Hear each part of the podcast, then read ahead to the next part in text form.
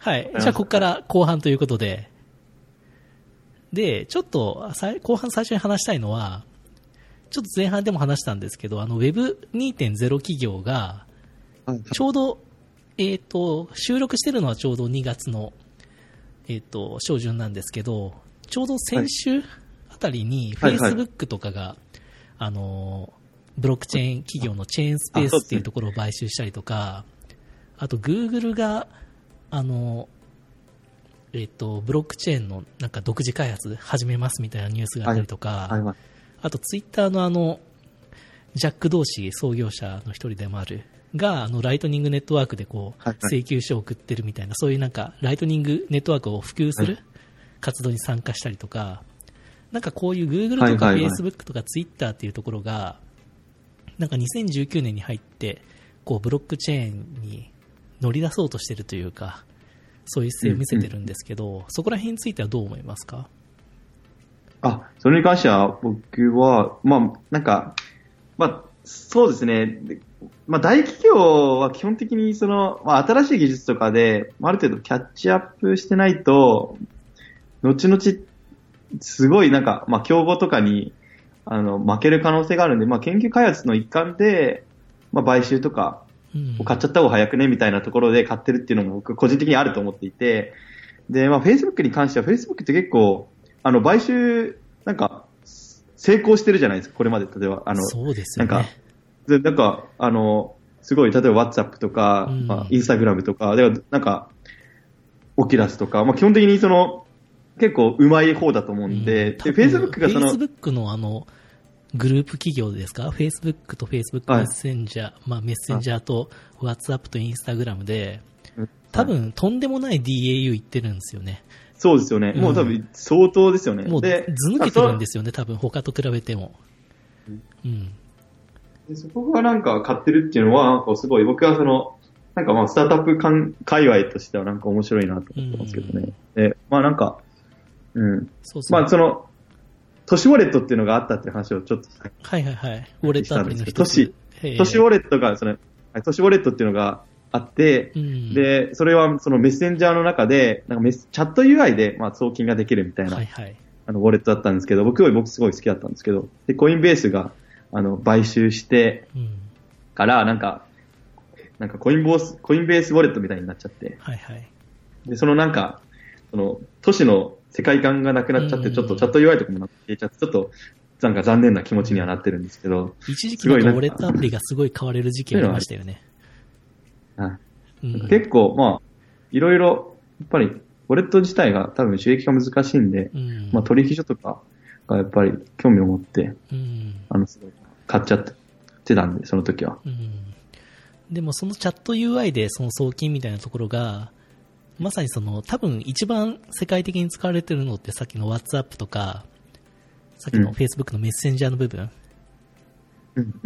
に多分応用できるのではないかみたいな推測がやっぱりされてますよね。そうですね。で、なんか、こ日本でも LINEPay とか、LINE はいって、あの、LINE 上で送れるんですよ。LINEPay で。うん LINE の、LINE ポイントかなこれ LINE のお金が送れてう、ん。で、でそういう文脈で、じゃあこの、例えば LINEPay みたいな、そういう、まあ、ポイントを、まあ、例えばクリプトカレンシーに置き換えたら、まあ、どういう問題が起こるのかみたいな、多分そういう検証とかっていうのも多分したいはずなんで、うんまあ、そういうので、まあ、買うっていうのは妥当だろうなとか思ったりはします、ね。うん。すごい、僕はすごいメガトレンドだと思ってるんで、メチャット UI で、あの、あチャット UI で仮想通貨、まあクリプトカレンシーをくれて提供していくっていうのが、うんなんかすごい、まあ、まあ、正しい買収だと思いますけどね。ねただまあ彼らが成功するかどうかはまた別の話ですけど。そうですね。だからそこのなんかマイクロペイメント的というか、いいですね。ツイッターで言うと多分なんか、いいねとか、何かそこの代わりになんかツイッター内トークンを送るとか、っていうのがもしかしたらあるのかもしれないですし、うんそうですね。あと、なんか、はい。ジャック同士のライトニングネットワークで請求っていうのはすごい、なんか、うん。ななんんかか本人が、な話題になってますけど。本人が多分と、あの、出資してるからっていうのはあるんでしょうけどね、ライトニングあネットワーク系の、は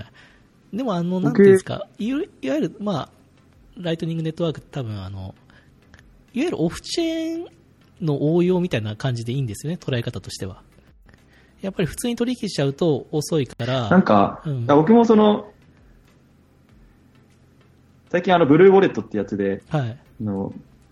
ライトニングのと、まあ、サトシ、まあ、単位がサトシなんで、サトシを送ってるんですけど、あの、ビットコイン送ったりするんですけど、まあ、めちゃめちゃ早いですうよね、やっぱ。ん。めちゃめちゃ早いし、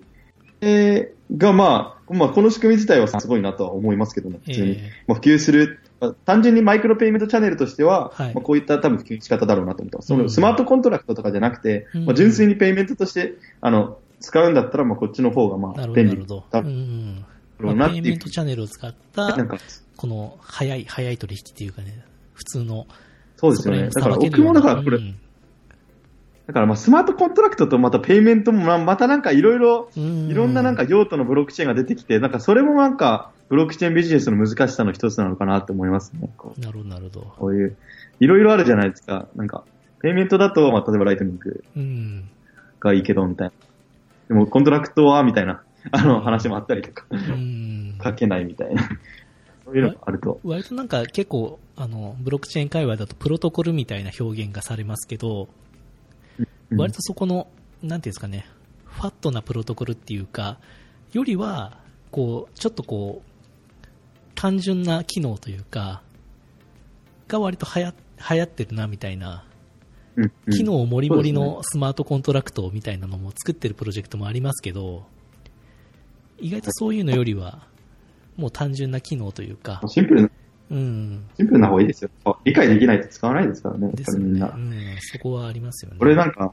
なんかこのブルーウォレットって、めちゃめちゃそのシンプルで、なんか、何ですか、ブルー、ビット、ブルー、ブルー？ウォレット、ト。はい。はい、ブルーウォレットっていうのが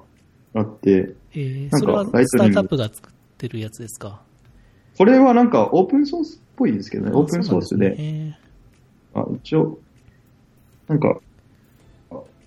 フリーオープンソースビットコインウォレット。MIT ライセンスで、あの、へー。GitHub あるんですけど、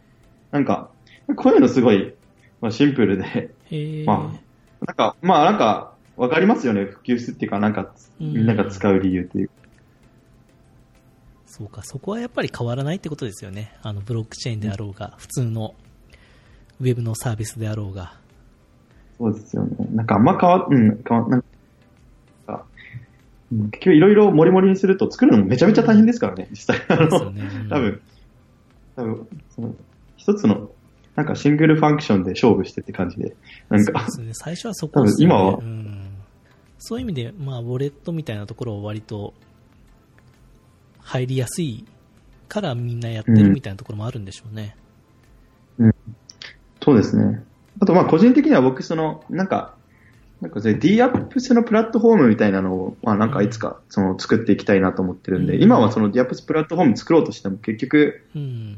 なんか、別にそもそも DAPS がないみたいな。DAPS がないんで、そのプラットフォーム作っても、なんはいか、はい。ただの、ただのなんか、ただのなんかスカスカのサイトになっうんちゃうんで、で、僕結構、あの、結構ゲーマーなんですよね。ずっとゲーム好きなんで、なんか、その、スティームっていう、あの、ブロックチェーンのスティームじゃなくて、スティームっていうゲームのプラットフォームがあって、配信できるやつがあるんですけど、はいはいはい。それとか、なんか、すごい、ゲームがうん。配信されてて、それで、なんか実況とかもできるんですよ。ゲームの実況とか。はいはいはなんか、あの、なんか、なんか面白いなとか思ったりとかして。うん。そういうの作れたらいいなと思ってるんえですけど。ー、いいですね。でそのために最初ウォレットを作って、で、それが普及したら、あの、多分、まあ、DAPS ブラウザとかうん。もつけたりとか、まあ、いろいろ多分コンテンツとかあると思うんですけど、そういうコンテンツを追加していってとかっていうのが、まあいいなと思ってるんですけど、うん戦略としては。うん。そうですね。それで今、竹本さんは、日本を出て、今、スイスに乗り込まれて、あ、そうですね。そうですね。今いろいろ見てますね。えまあ、10日ぐらい経ったのかな。そのあ、そうなんですね。1月 ,1 月の前末ぐらいに着いたばっかりなんで、まあ、ちょこちょこプロジェクトには会えたんであ、本当ですか？あの、はい。なんか、うん、なんか結構、なんか日本にいるときに、その、やっぱりその法的なところで、やっぱりその、ブロックチェーンのそのコアなところにそのチャレンジできてるプロジェクトが少なかったんですけど、はいはいはいああの、すまあ、スイス、まあ、スイス、あの、700プロジェクトぐらいあって、へでその中でちらほらとやっぱりそのコアなところで、例えばなんかそういうコンセンサスアルゴリズムとか、え。はい。結構ブロックチェーンの低レイヤーをなんか作作ってるっていうプロジェクトに、まあ、ちらほら会えてるっていうのは結構なんか、まあ、刺激にはなる。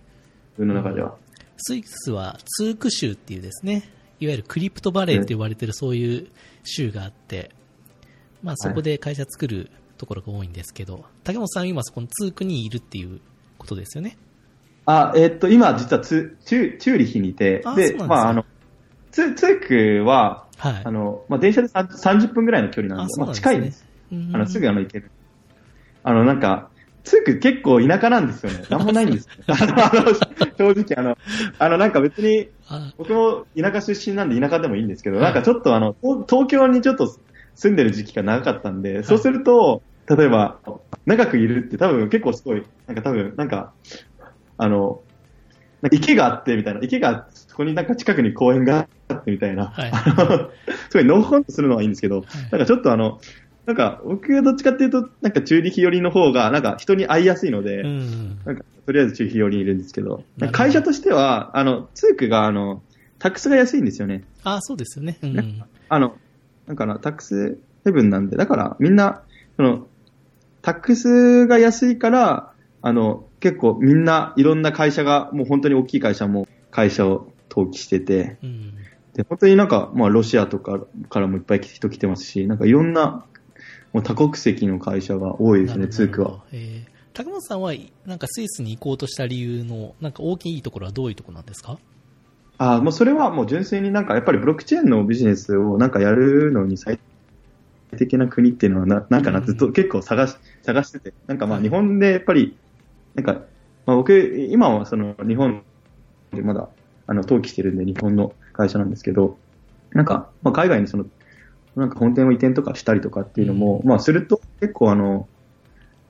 なんかやっぱりビジネスとか、まあ自分のやりたいことに制限なくできるのかなっていうところがあって、まあ結構いろいろ見てみようと思って、まあちょっととりあえずスイスにスイスに来てみたっていうのが大きいんですけど、やっぱりその行かないとわかんないなと思って、ちょっとうんインターネットで調べてなんか、あ、クリプトバレー、ふーんみたいなんで、で、でも本当になんかどんな感じなんだろうなっていうのをちょっと知りたかったんで、うん。まあ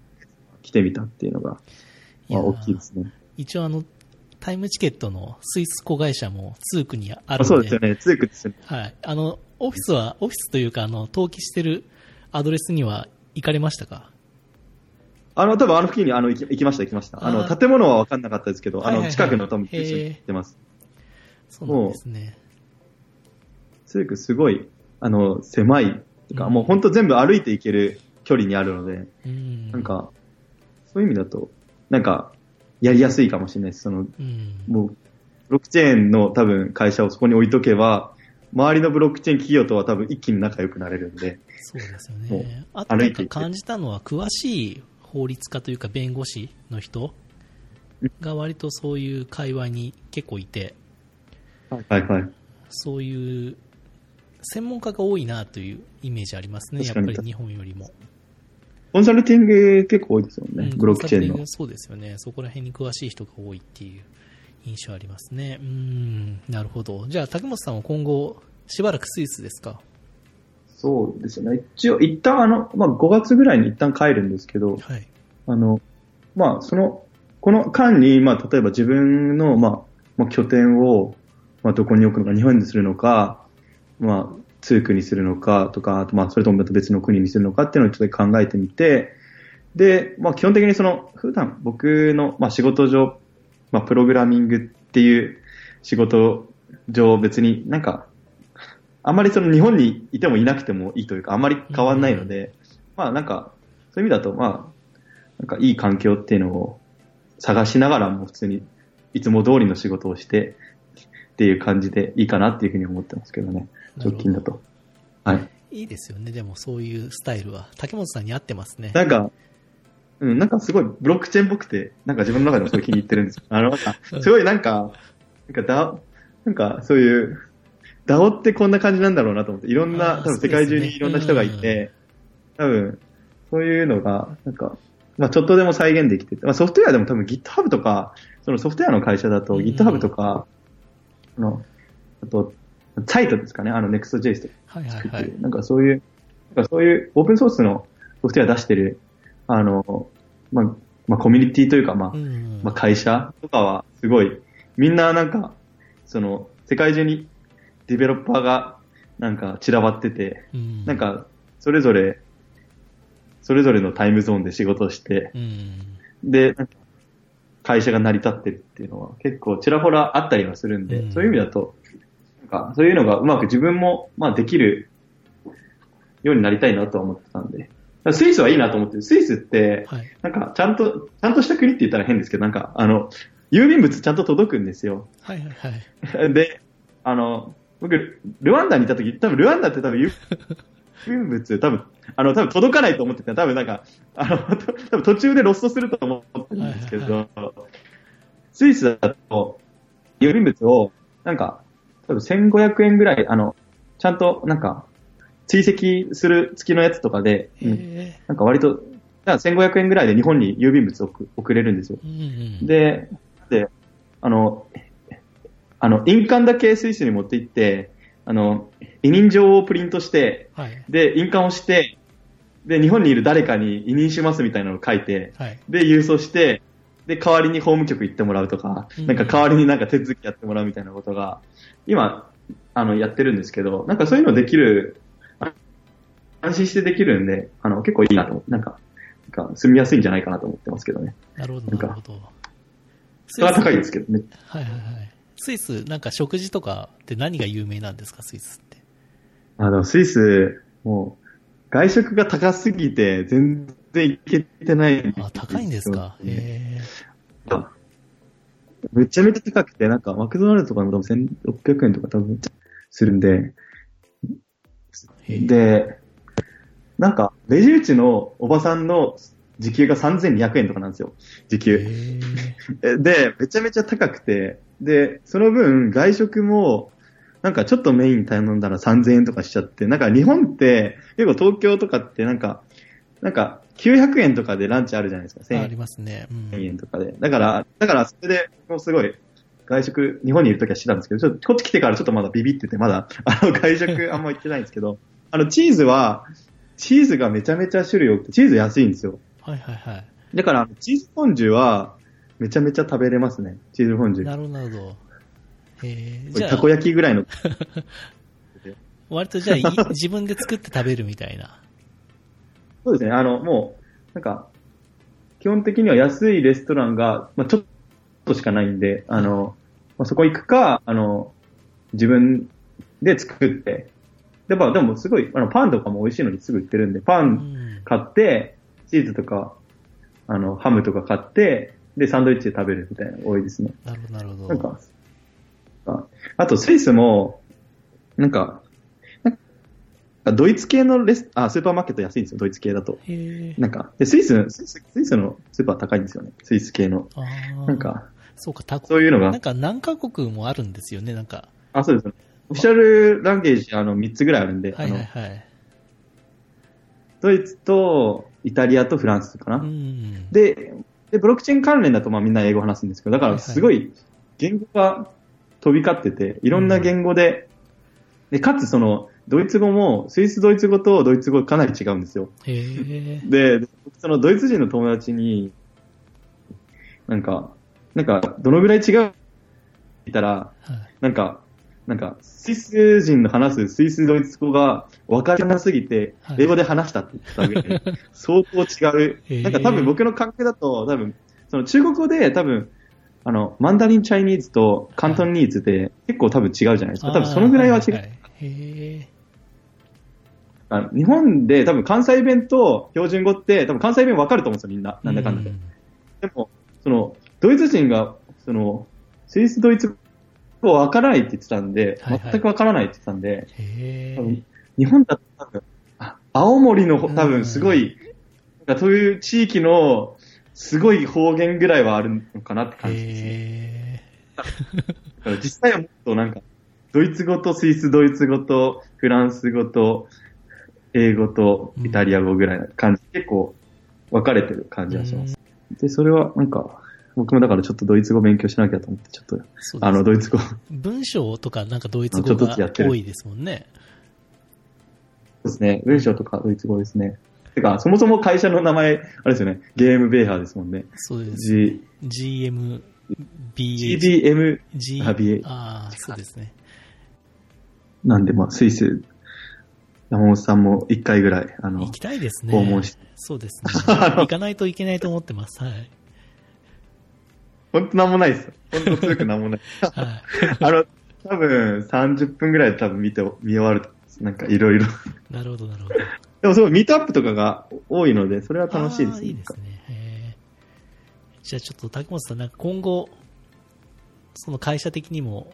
でもはい個人、エンジニア的でもいいんですけど、何か今後やっていくことみたいな、なんかありますか？あ、それは結構、結構たくさんあるんですけどね。はい僕その、なんかまあ、とりあえず、あの、自分はその、今やってる、まあ会社的には、あの、まあ、ウォレットって言ったらウォレットなんですけど、そのウェブのウォレットを、を作ってて、そのウェブのウォレットって、そのまあ、プライベートキーをいかに安全に保存するかっていうのが課題で、で、それをまあ、わその安全に保存する、まあ、仕組みみたいなのを、まあ、作っていきたいっていうのを、が、まあ、一つと、はいあと、あの、まあ、まあ、自分の中で結構、まあ、オープンソース、まあ、個人的にオープンソースに貢献したいなと思ってて、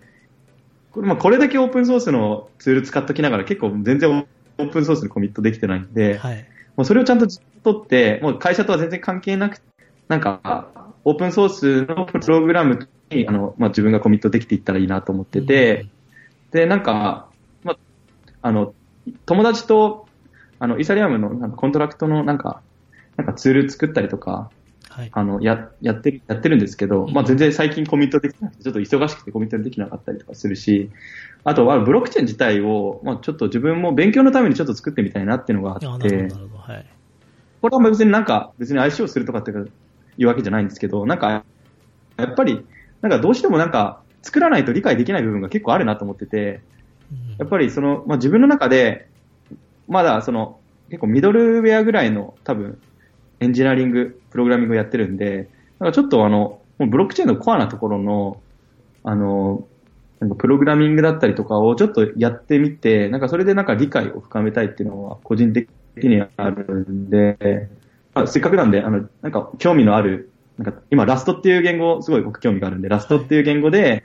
あの、なんか新しいブロックチェーンを作って、うんみたいな。なんかそれでオープンソースで何かみんなで開発するみたいな。うん。で GitHub で公開して、で、それのなんか報酬とかもなんか適当に作ったトークンでなんか、なんかやれると、なんか面白いかなと思ってます。別になんか相性とかするわけじゃないんですけど、なんかその、はいはいなんか流れっていうのをちょっと自分の中でなんか体感しとく必要がある気がしてて、うんでそれがなんか、あの、低レイヤーで個人的になんか勉強したいなと思って。だから、あの、なんかやりたい人いたらなんか一緒に紹介してください。なんか一緒に多分、おオープンソース、多分オープンソースであいいですね。オープンソースのなんか紹介ができるといいですね。はい。あなんかもう普通に、なんかそんな、なんか、別にロードマップとかがあるわけじゃないんで、普通にのらりくらりとうん。やっていくのがいいかなと思って、結構、なんか仕事が、やっぱり仕事ってやっぱり、あの、ロードマップがあって結構キツキツでやるじゃないですか。はいあの、スケジュールとか。うんやっぱ疲れちゃうんですよね。やっぱりそういう、なんか、なんかそういうオープンソースのゆったりとした自分の興味のある分野に興味のある時だけコミットするみたいな、うんなんかそういう、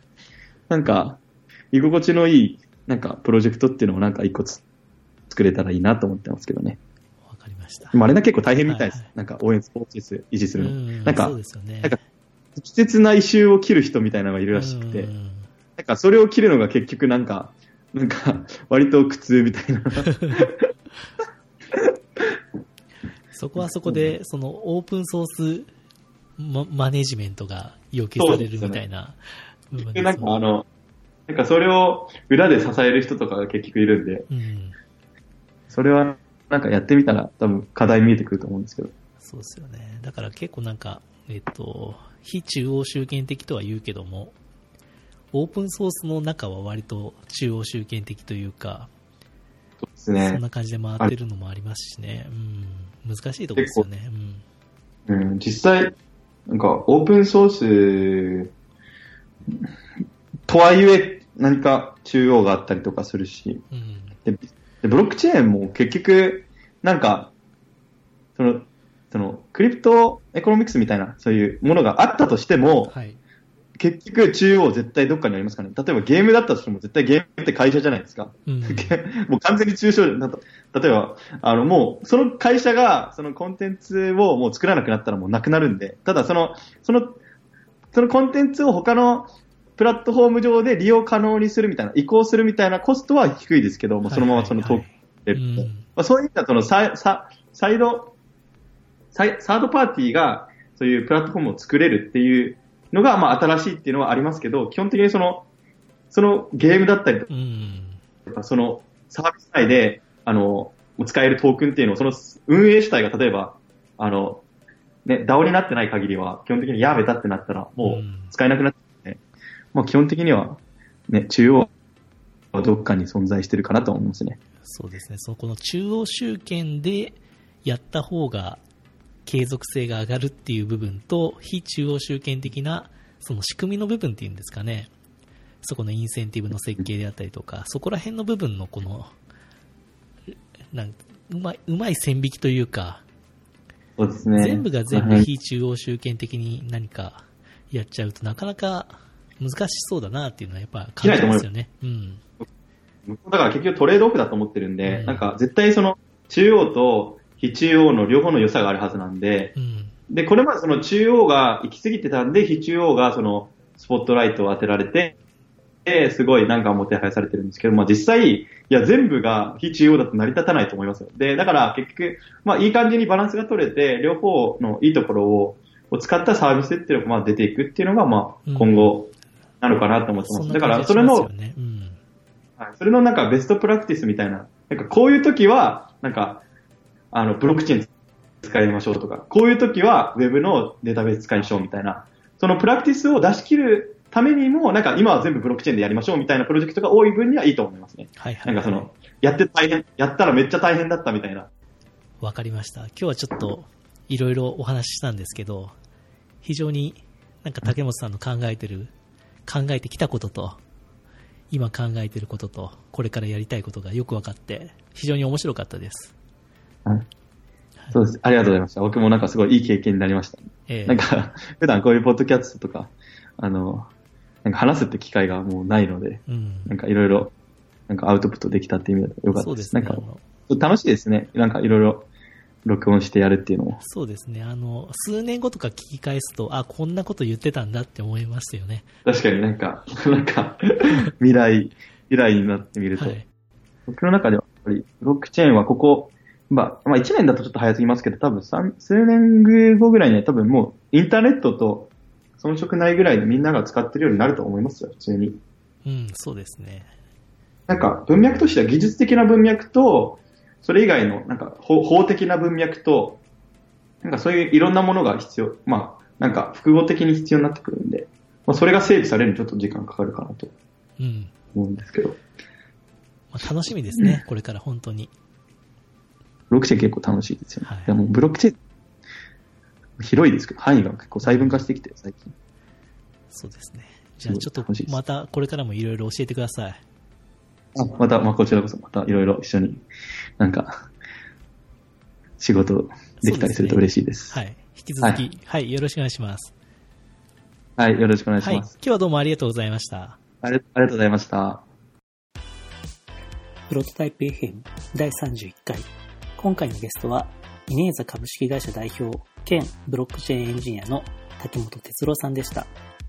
このポッドキャストへのお問い合わせ、ご感想、ご質問、ご要望は、公式サイト、プロトタイプ FM 内のお問い合わせからメッセージしてください。Twitter の場合は、シャーププロトタイプ FM をつけてツイートしてください。iTunes ストアでのレビューもぜひお願いします。というわけで、ポッドキャスト第31回目、ここで終わりたいと思います。ありがとうございました。